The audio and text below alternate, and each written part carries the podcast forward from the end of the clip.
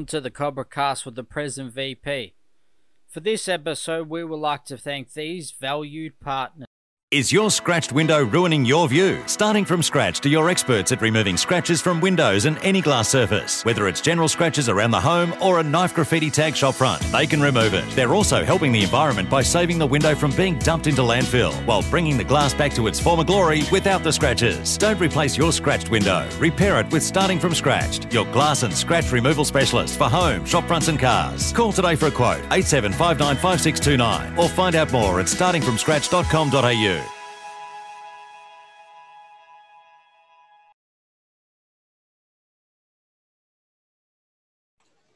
Oh, welcome to the Cobra Cast with the present VP. I'm the host, Ricky Rifty, the Pres Logan. Got my co-host, Ricky Et Dog VP Ettridge. Welcome to the show and welcome Et Dog. How you going, mate? Mate, I'm fantastic, mate. I'm fantastic. We do our best work in lockdown. Yeah.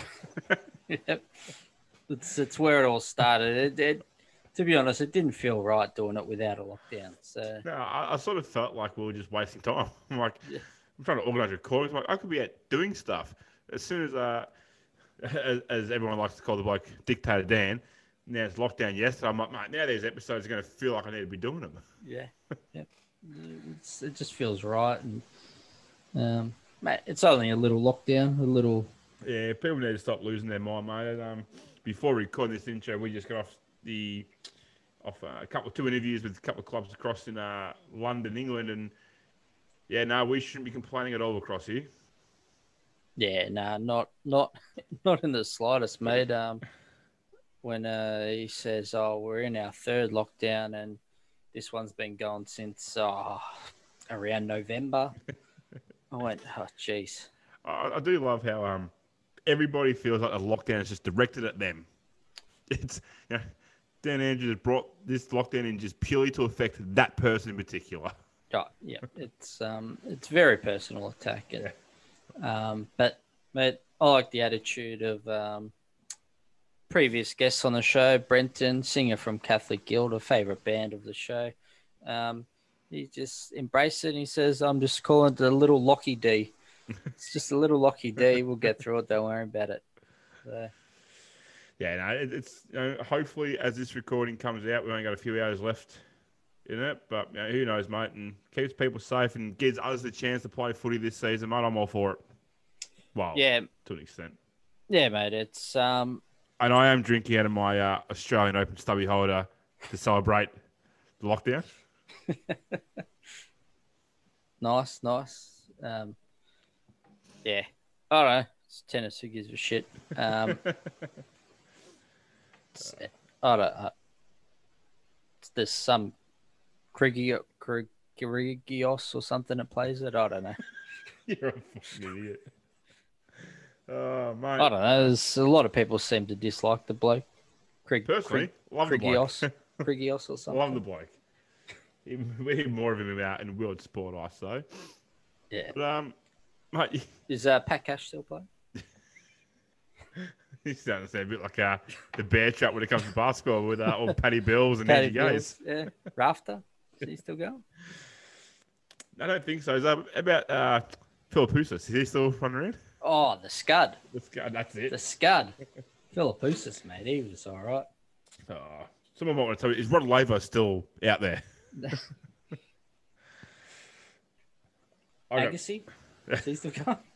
I was going to ask if Margaret Court's still around him, but unfortunately she is. But you said you said to me on a Wednesday night we need a bit more controversial on this show, and I'm like, I'm trying to bring it to you. What is controversial? Jeez, I- I stop being so controversial. I keep having to edit shit out. You got it wrong. Ah, well, same thing. All right, mate. But anyway, But mate, uh, local businesses, mate. We've uh, we decided to go a little bit of a different path this weekend or this week. yeah, well, usually we, you know, we've, we've put a lot of research and effort into, um, you know, finding local businesses to give a shout out. Um, but being that we've we've just gone through, or hopefully we're on the, the, the last few hours of a, a short lockdown, one of the businesses and industries that's been affected quite heavily has been the hospitality industry. And some of our great sponsors happen to be in that space. And so we just thought we'd give them an extra shout out um, and make sure, you know, everyone knows about the great stuff that, uh, great food and great stuff they got going on. So, first one's the Garden Bar and Bistro. This got, uh, you know, they got some new stuff on the menu. They were sort of getting back to, um, getting busy again, and unfortunately, the shutdowns, uh, you know, would affect them. So, get down once uh, once you can to Garden Bar and Bistro and get a good feed, and um, you know, chuck chuck a couple twenties in the pokies after you've had a good feed if you're that way inclined. But make sure you gamble responsibly. Gamble responsibly, of course. Um, or if you prefer, you're out in you know, say Mulgrave. Why not head to the Mulgrave Country Club? They've got some great meals and stuff down there as well. They've also got the pokies and things as well. Um, but if you're also looking for a venue to hire in the future, I know, know, if you're rescheduling an engagement party or something from 2020 and you're looking for a venue that uh, can accommodate, they they got some great rooms, and we know that firsthand from having some uh, great presentation nights down there at the Mulgrave Country Club, and they've got even with the limited capacities that they have to stick to, they've still got the ability to host a fairly decent sized function down there. Um, and then the last one is uh, Sandown Park Hotel, uh, another great pub just down there on Princes Highway, which also has one of our favourite spots to go and watch the fights, uh, the old Spark Bar. Um, so yeah, another place to get a great feed, uh, a nice cold beer, and you know watch the fights or the footy or whatever it may be, and even you know have a shoot game of pool or darts while you're there as well. Well, having a punt on the ponies if you're that way inclined. Again, Remember, gamble, responsibly. responsibly. uh, we're getting good at this, mate. but uh, no, absolutely, mate. You've got to get down to uh, all three of them and support them. I know that know, we've been trying to get down there to support them when we can, and unfortunately, hasn't quite worked out for us because of these damn lockdowns. I feel like it's a personal attack on me and my life, my life these lockdowns. But um, actually, speaking, speaking of lockdowns, mate, um, hopefully, and fucking hopefully, it's only these five days, so that way, the people that we're speaking to today, their tournament can um, let their day can go on, mate. Well, who, who, are we chatting to today, mate? We're not we're not quite heading overseas. Yeah, mate, it's something a little different. We, we are speaking to Michael and BJ, and what they've done is they've they've started their own competition, and it still involves world footy. It's called the Nations Footy Cup. Um, so it's they've brought together a few different teams representing a few different countries uh, to all play on the day of uh, February twenty eighth uh, down at uh, ground in Calder. What's it called? Highland. Highgate Reserve. Highgate Reserve. Home of the Calder Cannons. Home of the Calder Cannons. Recently re- re- redone ground and uh, great facilities, but they got a big day planned. So, bloody fingers crossed that everything can go ahead for them because uh, it'd be absolute shame if they uh, can't go ahead with it on that weekend because uh, they've put in a lot of bloody hard work and a lot of effort over the last 12 months to get this up and running. And it's going to be a fantastic day with some great footy getting played and more importantly some great food trucks and stuff to uh, get everyone fed as well. So um, yeah mate not much else to say but let's get into it no it, it sounds like it's going to be a good day you know credit to uh, michael and bj who put this day day on and you'll hear during the episode the um, some of the uncertainties that were around this day going ahead because of um, restrictions and all that type of stuff. But yeah, mate, hopefully they get through it and uh, we get on down there on the 28th and uh, give it a watch. Yeah, mate. I'll, I'll, let's let's cross all our fingers, all our toes for them.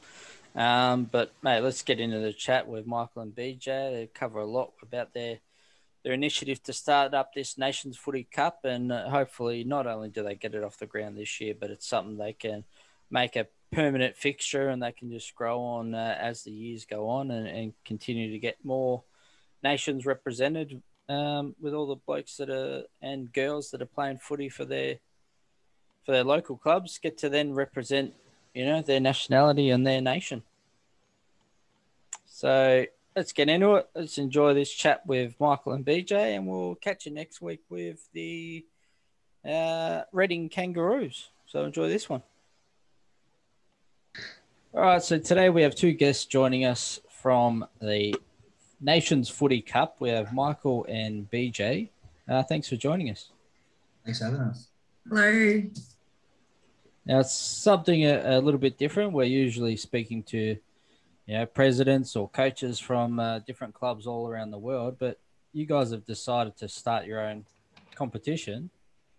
Um, ha- what you know, what sort of made you decide to to venture into that sort of uh, space? Um, that was me. I was a part of another organisation for about six years, and yeah, just thought about venturing out on my own and a little tweak, few tweaks to it, and yeah, that's how we come about it. And we've taken a few teams with us and just trying to make it a little bit different in the sense of bringing the community into it and you know some charities and stuff like that. Just have a change. So, what was your, your sort of football background before you decided to, to do this? How long you played for? And uh, played from under 10s to about 18s. And I went back for one senior year, got injured. Just now I'm coaching actually. So I coached in the international tournament for four years, and now I'm currently coaching my second year in the AFL. So I've got the reserves at um, East Keilor. Oh, yeah, nice. And what about yourself, BJ? Have you played in the past or currently playing? Yeah. Well, for me, I guess I'm I'm currently playing at the moment at a club called Hillside. So I play for Hillside Shark women's team. I've come from a soccer background predominantly, so I'm new to I guess women's football. Um, I've had some connections through football, obviously, and through the football club, and this opportunity came up, and there was a there was I guess there was an opportunity to bring the women's team into this competition. So I guess that's the kind of part that I'm playing at the moment. So, Michael, you said that you know you'd been involved in another um, organisation for a few years before coming out on your own. How did you get involved in that? Because like even obviously um, a similar organisation to this is a bit different to most what most people get involved in. I saw a post on Facebook. It was just a really random post one day about Italy needing players. So I rounded up a few boys and we ended up playing. So I played for two years and just couldn't handle it anymore playing. So I decided to take over and coach the team. And I did it for four years straight. So just thought it'd be a lot easier, but it was just all through a Facebook message. That was it. Yeah, so social media is an incredible tool when you, you need it. I'm sure you guys have had to use social media um, quite predominantly to advertise and recruit players for your tournament. Yeah, I've um, given all the social media rights to BJ because I'm no good on computers at all. Um, she can run you through how our social media works. I've got no idea. Yeah, it's pretty powerful when you use it the right way. I mean, we're, we're looking at our traditional channels. Obviously, we've got Facebook, Insta, but we've got quite a large following quite a large, um, I guess, um, user base through our existing competition. So we're relying on a lot of the players who play across the leagues to um, spread the word and kind of talk about what we're doing. We're unique in the fact that most people want to kind of have an opportunity to represent their country in a particular sport. And we've created that framework and that environment to do so. And bringing on the women um, on board, I think that's made a material impact as well. We found through the COVID experience and what was happening with that, that, you know, it, it was a little bit hard to kick off, but we are finding now that it's um, picking up momentum, especially as players start to introduce themselves back into the teams um, and back into their local football. Yeah, you mentioned that COVID, you know, put a you know, um, put sort of halt to things. How difficult was that for you guys? Because you guys were obviously would have had this up and going, getting ready for for it to happen, and then COVID comes through. You know, how much doubt was in your mind it might not happen? Were you still just always, you know, sort of gung ho, hoping and thinking that you're going to get the date that you wanted to be able to do it? The doubt still come up until January when we had that final wave. That kind of just pushed us to like, you, know, you finally have your deadlines with apparel and everything, and, and you'd be locked out and have no tournament. We've still got some problems now where, you know, the AFL Victoria they're not going to let people in the change rooms and stuff like that. So we've still got things to work out when it mm. comes to that sense. But we're just happy to be getting the tournament going and the from the first day. The challenge we've had is keeping everyone kind of not just abreast of some of the changes that were happening with restrictions, but keeping everyone motivated. If you think about how we've actually structured the competition, we've got representation from across the league, both coaches and players alike. And and you know there is a level of doubt around are we going to play aren't we going to play how do we kind of pick up momentum as we progress through covid but um, you know it, it's kind of a week by week scenario at the moment. And some of the restrictions mean that we have to kind of adjust and alter the way in which we're doing things. But for us, we kind of adopted the mentality of we're just going to forge ahead and whatever comes our way, we'll try and adapt. So we're hoping this new strain doesn't kind of impact us too greatly, having just over three plus weeks to go before the competition starts. Yeah, well, finger, fingers crossed. Um, I, I know everyone around Victoria's got their fingers crossed that it's not going to impact their local sports. Yeah, and but, some of us that play are just a little bit excited to get back on the pitch, to be honest. Oh, definitely. We uh, just got back into training last week ourselves, and um, it was good to be back out there running around. But if you were out there trying to recruit players to this tournament, or you know, coaches, how do you sell it to people? What is the Footy Nations Cup or the Nations Footy Cup? Um, for myself, when I was coaching, the easiest way was through players. Like when I took over, I think we had four players that actually stayed, five players max, and ended up getting into over 60, 60 players to pick from. So it was just all social media, friends through friends. You know, you get a lot of people from different clubs that want to play together. You know, being the Italian coach was at the time, everyone's very passionate to play for your country. And I've noticed with all the other nations too, they're very passionate. So they take it very serious and just quick spread of the word through the community and everyone's jumping on top some of the intent of putting the competition together as well is we wanted to be able to bring a range of players and talent across the competition to one team and having the ability to also represent your country made a massive difference for us as well. Um, you do find that it is quite a large and small community when it comes to football. So there are some players that you want to play with that you don't necessarily get the chance to play with but also putting on jersey um, for your country i think makes a big big difference as well. And it, it's a bit of fun before the season starts and everybody kind of just comes together we try and um, recognise and celebrate, obviously, diversity in culture as well. That's a big thing for us that we're trying to introduce this year into the competition. And we're trying to bring a flavour of family into it as well. So, you know, we'll have entertainment on the day. We want people to bring their kids and families along, um, whether it be a picnic on the hill or whatever that might be. Um, but also celebrate good talent and good football.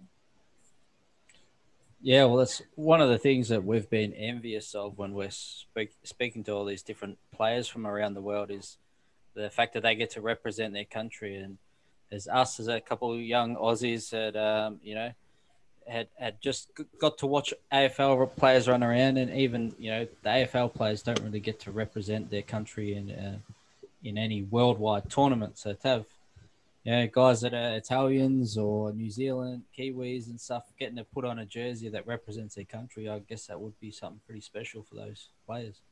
Yeah, absolutely. There's some fun rivalry that comes with it as well.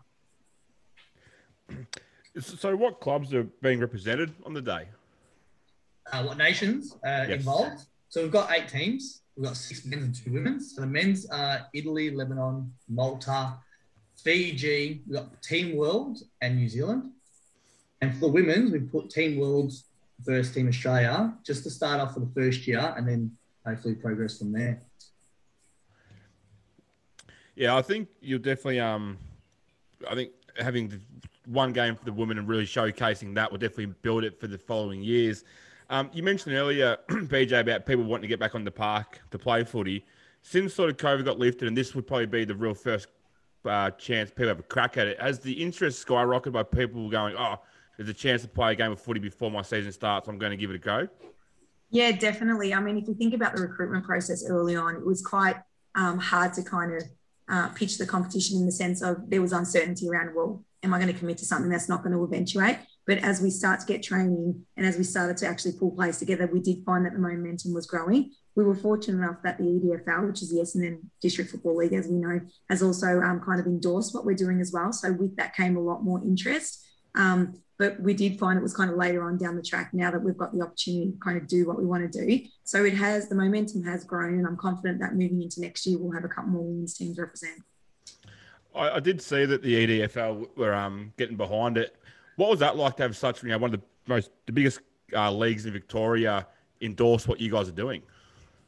It was really good. Um, I got through to a guy named Gareth Hanlon, who um, I've spoken to a fair bit, and he just turned the competition from not nothing, but into something massive. Like his input was huge, just outside of his role at the EDFL, and just as a personal level too. He's been very handy for me, and yeah, he's helped it just progress to what it is today. And when you talk about how we kind of pitch the competition, I think that's the community feel, the sense of diversity, culture, and the fact that we're trying to bring, um, you know, all the funds, for example, that we're raising go to charity. A lot of that um, is quite enticing. And I think having that behind us also helped with that support from the EDFL. If you talk to some of our senior coaches across the men's teams who are quite well respected, also um, speaking quite highly of the way which we're going about this and the why. So for us, that's what that's what was kind of really important. Yeah, that's fantastic. That's such a big league. I was getting behind it. Now you mentioned uh, the money going to charity a couple of times. Your charity of choice is eighteen hundred Respect. One eight hundred, yeah, one eight hundred Respect. What what is that charity? What's that one for? Yeah, so I guess um, one eight hundred Respect is basically so there's a hotline with one eight hundred Respect, and the whole concept of it is um, it, there's a national hotline that represents callers who want to contact them for um, if they're you know suffering sexual assault or or violence or domestic violence and the like. So we thought that was quite prominent, not only in the media, but something that was important to us across across um, the football culture as well. Yes. We do have a few of the other nations that will bring a few charities on their own. Like I know Fiji is going to try and raise money to send back home and all that stuff. So we've gotten on board with them too, trying to help them however they need to raise money, raise money. Um, that's why we've set up a few raffles. We've gotten a few people to sign some jerseys for us and you know gym memberships and stuff like that on the day just to be raffled off, just so we can give some more money to charity as COVID would have affected them just as much as us. Yeah, nice. Uh, and I notice you've also got a partnership with SCD, a, a nice apparel partner. So, um, how did you? We're, we're looking guys? at your lovely top there as well, yeah, Alex. not a bad company. So. And uh, Stan's been awesome. He's done excellent stuff with our designs and everything. Like the way they've come up is probably better than I ever thought they would. Um, yeah, he's been very good with us from the get go. He's done my apparel. He made my um, logo. He's yeah, it's been really good to deal with him, and we'll stay with him for a very long time. Having having wanting to play as well. Well, I'm playing obviously in the women's team. For us, it was really exciting putting our jerseys together. We got to kind of bring in a flavour of what we liked onto the apparel. So that was quite exciting. So we're really keen to showcase some of what's out there in terms of what the apparel looks like as well. Now, one thing that uh, we love in this show when we speak to clubs around the world are beautiful jumpers, jumpers that are unique to uh, the areas. And the jumpers that you guys have got together for the Team Australia and Team World are fucking incredible. I think they're phenomenal. They're fantastic. The job that uh, SCD have done and the designs you guys come up with is just fantastic. So was that SCD that come up with that design, or would you guys sort of spitballing ideas at what you wanted? Yeah, I guess for me, it was a collaboration between us, SCD, and, a, and an organisation called ARCU, um, who's run, and there was a founder of that. So a mate of mine basically does some design. So we collaborated across those three areas to do that. But you know, it's you've got some concepts, and you try and you know thrash those concepts out. But when you start to bring that to life, and you start to see what that looks like on a jersey, it's quite exciting for us. I mean, Team World, for those that haven't seen it and will get an opportunity to see, it's got a bit of a basketball feel, and I quite like that. And there's a strong sense of Australia and Indigenous feel with the women's Australian jersey as well. So, so for me, that was quite exciting. And what makes it even better for us is we've actually brought in the concept of reversible jerseys, which I've never seen in my whole footy playing time. So the women won't be having reversibles as it's one game, but the men will actually have two concepts of their jerseys in case of clashes of colours. So they get the best of both worlds on the day, and they just all look really amazing. Have you um put out the men's jumpers on social media as of yet? To have a look at uh, You're no, not, not quite yet. finished with it yet. No, no, we haven't put it up yet. They will be coming up very, very soon as everything just got finalised with sponsors and all that stuff. But I definitely will be posting everyone's jerseys for everyone to get a look at because they always will be up for order. Like if I get a message that someone's interested in the jersey, I will place orders for people. But yeah, it's my personal life outside. Everyone's already ordered jerseys. I've got a massive bill just on jerseys alone. So it's really good. So you'll be ordering a Team World one, Ricky, yeah? Yeah, more than likely. I might get both of them. No, I do, yeah, yeah. I do enjoy a good jumper. Put us yeah, down for one not? of each. We'll yeah. be uh, he can wear Team Oz and I'll wear Team World one day and then we'll switch the next. And yeah, perfect. perfect. We'll have to put that down we'll uh, yeah we'll just uh, add it to our next SCD order. I think. yeah, why not? Yeah, you've also managed to uh, get Highgate Reserve, which is the home of the Calder Cannons. That's obviously no mean feat to get such a you know world class world class venue, I guess. How did you guys get that venue? Was a lot of um, and obviously said restrictions are still in place for a lot of things. So, did that make things a lot more difficult to try and find a venue? Yeah, I mean, uh, there was a bushfire event that took place. I think was it early last year February. or February last year, and I was fortunate enough to take part in that again in the women's competition. And having experienced playing on a field like that, I think, or a ground like that, was really exciting. And when we thought about or we thrashed out concepts in terms of what grounds that featured very heavily in terms of one of the ones that we were kind of targeting. It's quite central. Um, most people know where it is. The ground and the facilities are next to none. And you know, having had contacts in the area, we thought we'd just we'd kind of give it a crack. And we were fortunate that again they were really happy with the concept of what NFC were doing. And we met with a gentleman called Matthew Burton, who's the operations manager there. And um, again, we're really, really happy with the outcome of that. Yeah, it's fantastic to get get a ground like that. Um, like you said, it's it's you know one of the, the better grounds going around in the in those local competitions. Uh, I also see you've managed to get uh, somebody from our league, uh, Matthew Hoy from St Kilda City, has come on board to coach Team New Zealand. So did that sort of also help spread the uh, you know the reach of your your thing into it in the other leagues and you know southern competition as well?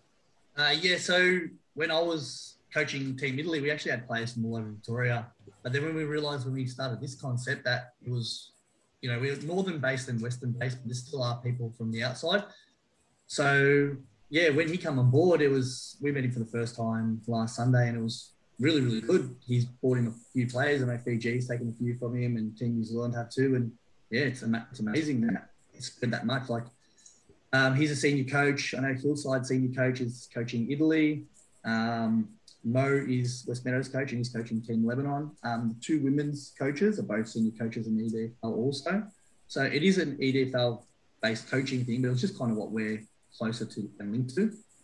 So find it easier to get coaches for. But when Hoy come on, top, on, um, on board, it was, yeah, it was really good. I mean, if you think about the talent across the coaching staff and also the playing group, there's going to be some great football on the day, and I think anyone coming down to actually have a look at what's happening on the day will be will be really pleased with the with the talent that's on show. That's what I'm excited about, anyway. Yeah, I'm sure, uh, uh, from the sounds of it, there's going to be some fantastic talent running around. Now, you mentioned the coaches are all senior coaches at, at pretty good clubs. Um, what was that like to get such experience and good coaches to be involved in it all? Yeah, it was actually really good. Um, for myself on the day, I'll be paying attention to how they coach too, because I'm still developing as a coach. So it'd be good. And I think it's just a different experience doing international as I've done international and coached it. You know, I've only coached minor, but just it's a different feel just to the whole coaching. You know, club wise, it's for points and stuff like that. Where on the day, it's just more heritage and pride and just more of a fun environment just to do for one day and that's it afterwards. And yeah, I think that's what these coaches are going to get on day two. They're just going to enjoy the whole atmosphere to everything and just have a different coaching gives them an opportunity, I guess, to wind down a little bit from their senior commitments and, and, and kind of have fun with a different level of playing group too. And so I, think it, I think it does help with um, recruiting too. It'll help them recruit from outside where they wouldn't look before. So yeah, they'll start good. poaching players from yeah. the Italy to come play for East Keilor or wherever. Yeah, there's enough of that going on, don't you think? now, that brings me to my next question to follow up on that. Now, obviously, um, there'll be players that play at the same local club that will be playing against each other on the day. I'm going to assume. You know, has there been any you know rivalries that are being built up that a bit of you know I'm going to show you up type of thing, friendly uh, friendly fire? Yeah, the most the most fascinating part is getting the same division players that you verse all in the same team. And then like you just look at it and like how it works. You know, you have the dynamic of that. Yeah, you have a few midfielders from here, a few forwards, and then everyone's like looking at it like we're gonna verse each other in a month. And you know, for myself, being at East Keilor, my opening game is against Westmeadows, and most coaching the senior side for that. So it's it just makes it feel a bit more interesting. You know, Hillside's in our division too, so it does give that little bit of rivalry against, or even coaches, not just players. As a player, I tend to agree with that. You know, you're eyeballing some of these players that you're effectively, you know, rivals against on a on a weekend, and here we are, kind of holding hands and playing games during the day. So yeah, it'll be quite interesting. Now, uh, you've mentioned that you played for East Keilor a few times. Now, uh, coach, sorry. Now, uh, during the His playing during the- days are over. playing, I mean, coach, sorry. Um, I think it was like during the week, uh, Heath Shaw signed with East Keilor. What, what's that like to be at a club that's going to have such? And you had a few more recruits um, come in over the Ah. off season as well. Yeah, we've actually had a lot of recruits, and um, no, it's actually really good. Um, especially being the first time I've stepped into like senior ranks, especially reserves. Um, what Pat Christophe's done over there is beyond amazing. Um, it's just how I think a football club should be run and how everything works is really good. Um, the elite talent that they've got there, the training standards, and just how it all works is just amazing. It's just amazing to watch. Sometimes you're in awe just watching the people that are running around. You know, they're the best players in the local divisions, and just to get to see that firsthand and work with them and get the knowledge that they have is amazing for myself and all the young players too. So has um, anyone asked Heath Shaw to take a, you know, a DNA test or something to see if he's one quarter Maltese or Lebanese, just to try and get him get him in their side for the Nations Cup? I tried to get him. I tried to get him for Team World, but couldn't couldn't cut it. No, he's not. He's not lining up for anyone at the moment. Um, might try and sneak him a jersey and see if he wants to run on the field for a bit, but see how that goes. Might have to get him out there as a runner, guest runner or something. That's it. Well, so what what are the sort of uh, criteria to, to qualify to play for a, na- a different nation? Uh, you, uh, do you have to be born in the country, or your parents born there, or what? You know, how how far back does your heritage have to go to the country? We're saying two generations. Uh, if I think about Team World Women's, we say a parent or grandparent. Um, that's non-Australian, and then um, I'd say the criteria is similar to the men as well. So Oh, it's exactly the same. yeah, Two generations, and that's it. Yeah. Can't pay back any further. Yeah, nice. So you you would have obviously have some guys that are a bit bit closer in heritage. You know, maybe born over there, but then moved over as as young fellas over. Especially, you know, there's a lot of uh, young Italians that come across and that.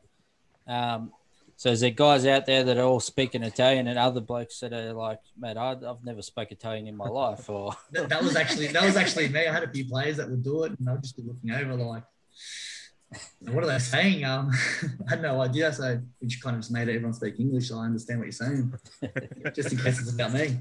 it's a bit harder for us. We've got about twelve different nationalities, so Yeah, gee, that's that would be a world of its own, wouldn't it? If you know, all twelve different nationalities speaking their own language on the field, it would be. Uh, you, you're never going to know when someone's pissed off at you. That's for sure. yeah, that's absolutely true. But you know, being European, you can generally tell by the expression on the face. But we'll we'll let you be the judge of that. So on the day, so what's the format on the day? How's the day going to run? How many games the men play? I know the women only have the one game, um, and all that type of stuff. Hectic. So there will be 10 men's games. They will, it will start at nine o'clock. Um, there will be two 20 minute halves.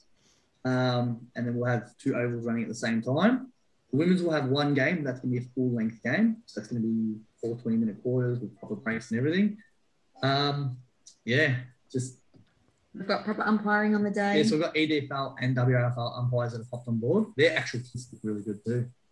I actually had to order one for myself just to be an umpire for a day. But um, so is there? Um, you play the ten games, but in, is there then finals or? yeah, so there'll be nine men's games, and then the last game will be the grand final. So the two best teams with the best records will go head to and take it out for the day.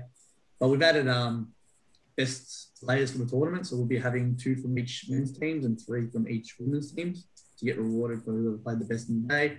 Um, there will be a best on ground for both grand finals, and yeah, and they'll be going home with some nice silverware. It's exciting too because we'll have a team, a kind of a, a team at the end of the competition made up of all the kind of best representatives across teams, and that will include both women and men. So kind of like the team of the day. Or, all Yeah. all world team? Yeah, they actually look. Yeah. jerseys, jerseys look good for that one too. Oh, nice. So, who take your coach's hat off for a second? Yeah, I know you, you you want your team to be there in the final, but who who's going to be across from you guys in the final? Who's who's the the one to beat? Uh, So favourites are usually Italy. I'm not just saying that of myself. I'm actually not allowed to coach in this one. So um, Italy are usually the favourites, just from previous records. But I'm going to go with uh, um, look. Everyone's really, really strong. Like Lebanon and New Zealand are they've hit a very very strong mark. Lebanon was undefeated for seven years, so we know what they're capable of when they play in the competition. They're just hard, strict, and play very good football. New Zealand are the dark horses for myself. I, I reckon they're a shoe in for that grand final, having some elite talent that they've brought in. Um, I'm not going to underestimate Fiji either. Um, not too sure what World and Malta have brought in yet. They've kind of kept that a little bit hidden. But yeah, from the teams that they've told me, I would go that three man dark horse race. And I'm not going to say who's going to win for the women's game because I've got Team World right next to me. So that's going to be nice. It'll be a good competition. I mean, we've got representation from some AFLW um, players as well, some some girls from the Cannons and also um, ex AFL men's players too. Yeah, hopped on board, and which is really really good. Yeah, so yeah. there'll be there'll be some good players out there. How many uh, different nationalities do you think are getting represented by that Team World team for the women? I'd say at least seven or eight, to be honest. Um, maybe a little bit more. So, but everyone's representing from somewhere, but um, it is quite diverse. I'd say about seven or eight. Yeah, I think um, as the world starts to return to normal at hopefully at some stage, you, that that'll even grow even bigger because one thing we've learned is the women's game is getting embraced all all around the world, and it's it's growing probably even bigger than the men's game. That's um, actually been some parts of the world. So, yeah. That's actually been something different for myself, being a part of it for so long. I've actually been really excited the whole time about the women's game. It's just a whole new concept for us, even to view and to get on board and just to start working with them. They're very passionate about playing and even the whole thing. You know, they get that different vibe to what the men do. So it's actually really exciting. You know, on the day they're going to be ready to go just as much as the men are. So I'm excited for that. Yeah, and like you can just see the diversity in the teams in the AFLW. There's girls from uh, all around the world that have made it across, and you got some great Irish girls and some Fijian girls and all sorts playing in the AFLW. So, um, yeah, and like I said, we, we've spoke to teams in Germany, which you know, and there's it's booming over there. There's they got a great women's competition going, and I'm sure there'll be even more Americans at some stage getting across as well. You get a lot of crossover from different sports as well, so you get to showcase different types of skills. So you know, you've got a lot of either soccer players or netballs or basketballs that are converting to play football as well, and I think that brings with itself a different element to the game. Yeah, that's uh, one of the, the stories we heard was some of the Irish girls that um, they they thought Gaelic football was too soft, so they wanted to play football. And I was, jeez. so obviously, you know, you've got other stuff happening on the day off field. Obviously, as long as COVID you know, keeps keeps its head down, what are the uh, off-field activities you guys are going to have for the people not participating? Well, what I'm most excited about is the food trucks. That's always the the best part of my day. Um, but yeah, we've got the food trucks going. Um, at the moment, I'm kind of currently trying to organise like a fire truck and just little things like that, just to get the kids and the families involved. Um, yes, PJ. We wanted to we wanted to obviously look to do something along um, lines of some partnerships with um, what were we thinking? What was hmm. we'll have to do that. oh, it was um, Auskick, Auskick, but we didn't we couldn't kind of get that over the line quick enough. So we wanted to kind of have a halftime kind of game with the kids. But what we're encouraging the players to do is bring their kids along. And um, we'll have a fastest runner on the day, like they kind of do at the AFL Grand Final. We'll have that.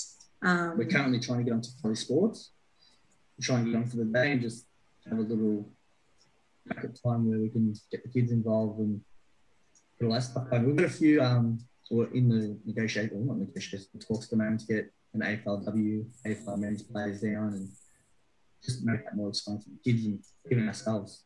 Just get them on the day. So we'll have raffle raffles for charity. So there'll be jerseys signed by AFL players and as I said before, a few um, little different things for everyone just to get on board. Now, before you guys jumped on, I was literally just saying to Rifty, I'm like, we, we find it hard enough to deal with our football club for one game or one event for the year what are the logistics and how much time is spent for you guys organizing this stuff? Because I couldn't do it. Gone grey, well before my time. it is um It's it's very hard. It's not. It's definitely not easy, but it's you make it as hard as you want it to make it. Like for ourselves, we don't want it to be just a basic competition. We want it to be first time amazing and just keep building from there. So it's just I think it's the harder it gets, is the more pressure we put on ourselves to make it great. And we're not just people that stand on the side and just watch. Like we've gotten involved with every team. We've rocked up to every training session meal like teams have told us about. So they say we've got a training session. We rock up and just have a look and introduce ourselves, and we just really want to be involved and in the sense of just showing face and yeah, just being to up so much.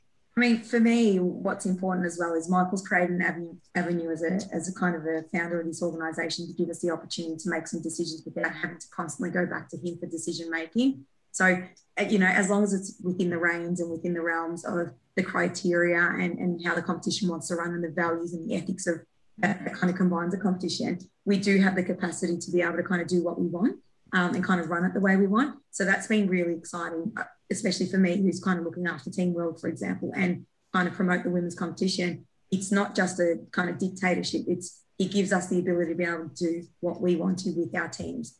What, with some constraints around it as well. And what made it a lot easier is I changed the concept on that it's just not my voice. I've told every team to have a representative or two from every single nation to get involved. And there's people that have been part of that for a very long time. And they'll have a better idea of things that should run the day than what I do. So their inputs on everything have been amazing. I've let every team run themselves. So I don't get involved with their selections or their designs or anything. I just let them do what they have to do and we'll organise everything for the day. But having them and organising that committee alone has just made it so much easier. And just the ideas that they come up with and the knowledge they have is a lot higher than what I have. So you mentioned that you know they sit there, they say to you, uh, we're training. You guys head on down. How often are these teams training for, for this event or in general? Um, sometimes they're training once a week, maybe every second week. Um, they will start training a lot more now, but some teams don't do it due to having their own local clubs. But the women have actually, I know Team Australia trained three times in seven days. Team Australia, um, usual training. We trained, training. we trained, so we had a selection process. So we had two training sessions and then the team um, was selected and announced. And um, our coach, Anthony Montrose, is actually looking to hold some more sessions now that we've kind of got the playing group set in concrete. But some of the challenges we're facing at the moment is a lot of teams are going back to their local footy and their local clubs are kicking off training. So um, whilst we haven't connected or collaborated as closely as we did when we were first training, we will find that we'll start to get together closer to the date. So we might have a couple of other sessions if we can. And everyone, everyone holds a jumper presentation at a local restaurant just to help out everyone else in the community and stuff like that. So it's kind of a chance for everyone to that bonding session a week before and you know get their kits and get ready for the day and find out what's going on. Shout out to our sponsors too. I know a lot of people were doing it tough during the COVID um, period, but we have had quite a lot of paid sponsorships come on board to help support us um, with this competition as well. So even um, across every team. Yeah, across, yeah, across every amazing. team. So thanks to all yeah. of our sponsors out there. Grateful for that. Yeah, no, it's uh, you guys are doing an awesome job with it all, and um, uh, I'm looking forward to getting down there and not just for the footy. Uh, now that I know there's food trucks as well, um, I'll, meet you, I'll, meet you, there for sure. I won't even be watching any games. I'll just be at the food. Yeah, um, we'll have to try and get on the SCD and get a jumper in time, mate. Uh, so.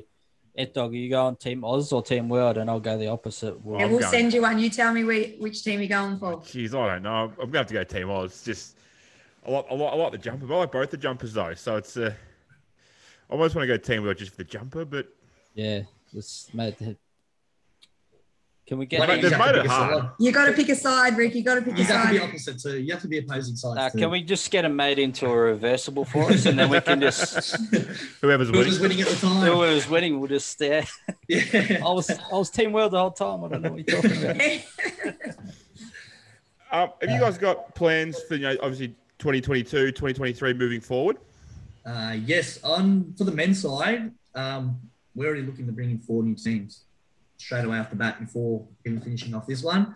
Um, for the competition, for, so the women's will definitely be um, adapting more and getting more teams involved, which will be good. That will be built up a lot more. But in the next two, three years, there's actually another concept that we're going to try and kick off part of NFC just with local clubs and stuff and that'll be the most exciting part of it for myself, have an international side and a local side of it. So that's the main part. But I know BJ's got a lot of plans coming up for 222 for the women's side of the competition. Yeah, definitely. I mean, we're, we're starting off with two. We'll showcase that and see how that goes. If we can have four plus moving into next year, I'll be quite excited. But, you know, we'll get through the headache of this year because it's been a long process of planning and we'll kind of sit back and assess what worked, what didn't, and what could we kind of do better or not and take it from there. But we're really excited. We just can't wait for the 28th to kick in so we can just just get out there and kind of see it come to life. There's a lot of planning, but you know, it'll be exciting on the day. How many people come up to you and going, "Oh, they don't have a country for me to represent"? How, when, when you, how come you're not going to get one? Have you had many, uh, much of that? Yeah, we ha- we actually have, and we've had a few like teams call us to even come in, but you know, just being late with the competition now, it's a bit too hard with the apparel and stuff. Um, you do get that, but I say to them, if you can find a coach and an organizer for that team, bring. Like we're not closing off to anything. Um, yeah, we can have um, any country that wants to come aboard, and as long as they're organised and got a coach ready to go, we're, we're suited. It's funny, we are at a local footy club, or not a local footy club, but we're at a ground just just on the weekend watching one of the teams play, and there was some people having lunch at the park, and they kind of came up to us because I was team team um, New Zealand, and they were saying, "Oh, you know, what's this about?" And they were really excited at the fact that you know, to them they were seeing some really classy football players that were representing their country, and they had no idea what the competition was about. But just having that conversation with the local community was creating awareness with what we were doing. And you could see the rivalry between the people having a picnic because some of them were like, oh, do you have Team Italy or Team Macedonia, for example, in the competition? We're going to come and watch. So, you know, we're trying to extend this just beyond the football community. We want people to come down and actually have a good day about it. Yeah, well, I can't wait to see it grow and uh, get get even bigger. And um, you know, I've I've got more family ties to Greece than I do Italy. So once you get a Greece team in there, I'll be. We're, hope, we're, hoping, to, we're hoping to have them through next year. I'll have to have, yeah, I'll have to have, get on Team Greece. We always love that rivalry, rivalry Italy versus Greece. You might have to pull a team together. Oh, I'm, I'm, I'm not that close to yeah, that side of it. It's all, yeah.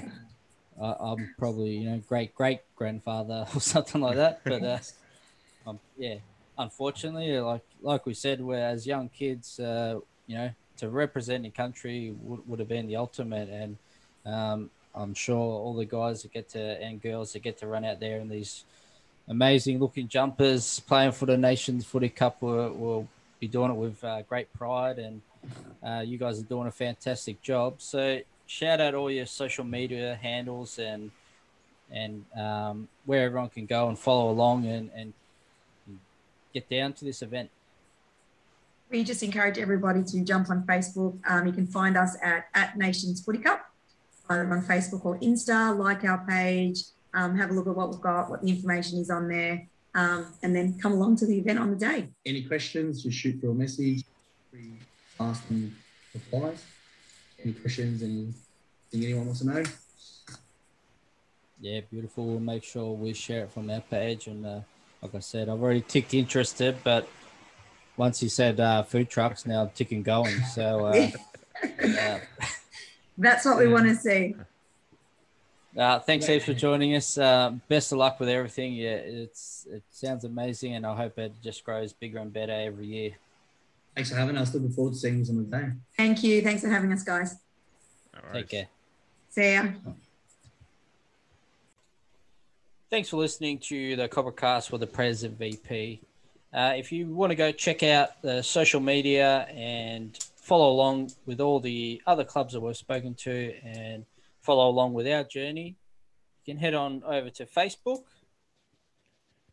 You're going to head over to Facebook and follow the Sandown Cobras uh, Football Netball Club for all the previous catalogue videos. Um, Instagram at Sandown Cobras FNC, at Twitter uh, at Sandown Cobras, or you can follow the Cobracast page. Uh, that's at Instagram and Facebook at the Cobracast Press VP. So all one word, and you can subscribe to wherever you get your your podcast. Just search the Cobracast for the Present VP. Lovely. And uh, make sure you subscribe and leave a you know, give us five stars, mate. Bump yeah, up in the world. We're, we're, making waves in Germany apparently, so uh, let's make waves all around the world. Yeah, we appreciate it. thanks for listening, and uh, we'll catch you on the next episode.